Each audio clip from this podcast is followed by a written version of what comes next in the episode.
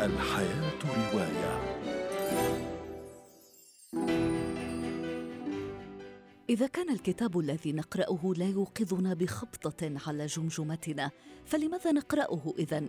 على رأي الأديب التشيكي فرانس كافكا، روايات عن كتب وروايات محور حديثنا اليوم. For 35 years, I've been a book crusher, and this is my love story. لقد جئت إلى هذا العالم فقط لأكتب وحدة صاخبة للغاية. الكلام للكاتب التشيكي بوهوميل هرابال محيلا على هذه الرواية.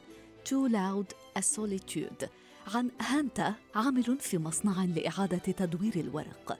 في كل يوم يقوم بطحن أطنان من الكتب والأوراق والرسوم سواء كانت محظورة أم منبوذة أم مهملة ببساطة تجتذبه بعضها يعز عليه رميها في الطاحنة الهيدروليكية فيضعها جانبا وعلى هذا المنوال كون هانتا الأمي ثقافته الخاصة على مدى خمسة وثلاثين عاما تلك الثقافة التي كلف بتدميرها جعل منها منقذته صرخة مهيبة ثائرة على الرقابة الفكرية والمجتمعات الشمولية Aunque dañan tus sueños, sigues continuando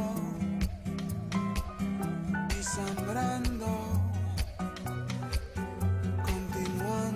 في برشلونة ما بعد الحرب الأهلية الحياة صعبة رائحة الموت والهزيمة لا تزال تنبعث من الأزقة والمباني. ذات صباح ضبابي من عام 1945 يصطحب رجل ابنه الصغير وهو الراوي إلى مبنى غامض قصر قديم على الطراز القوطي مقبرة الكتب المنسية. طقوس غريبة يطلب الوالد من طفله اختيار كتاب من بين مئات الآلاف من الكتب وسيكون عليه تبنيه والاعتناء به طيلة حياته. أخبره أنه تقليد توارثته عائلته منذ اجيال وبالفعل يعثر دانيال على كتاب سيغير مجرى حياته إلى الأبد ويقوده إلى متاهة من المغامرات والأسرار المدفونة في روح المدينة. ظل الريح للكاتب الإسباني كارلوس رويث ذافون. وعنه نقتبس لكل كتاب روح روح من كتبه وروح من قرأه تعيش وتحلم معه.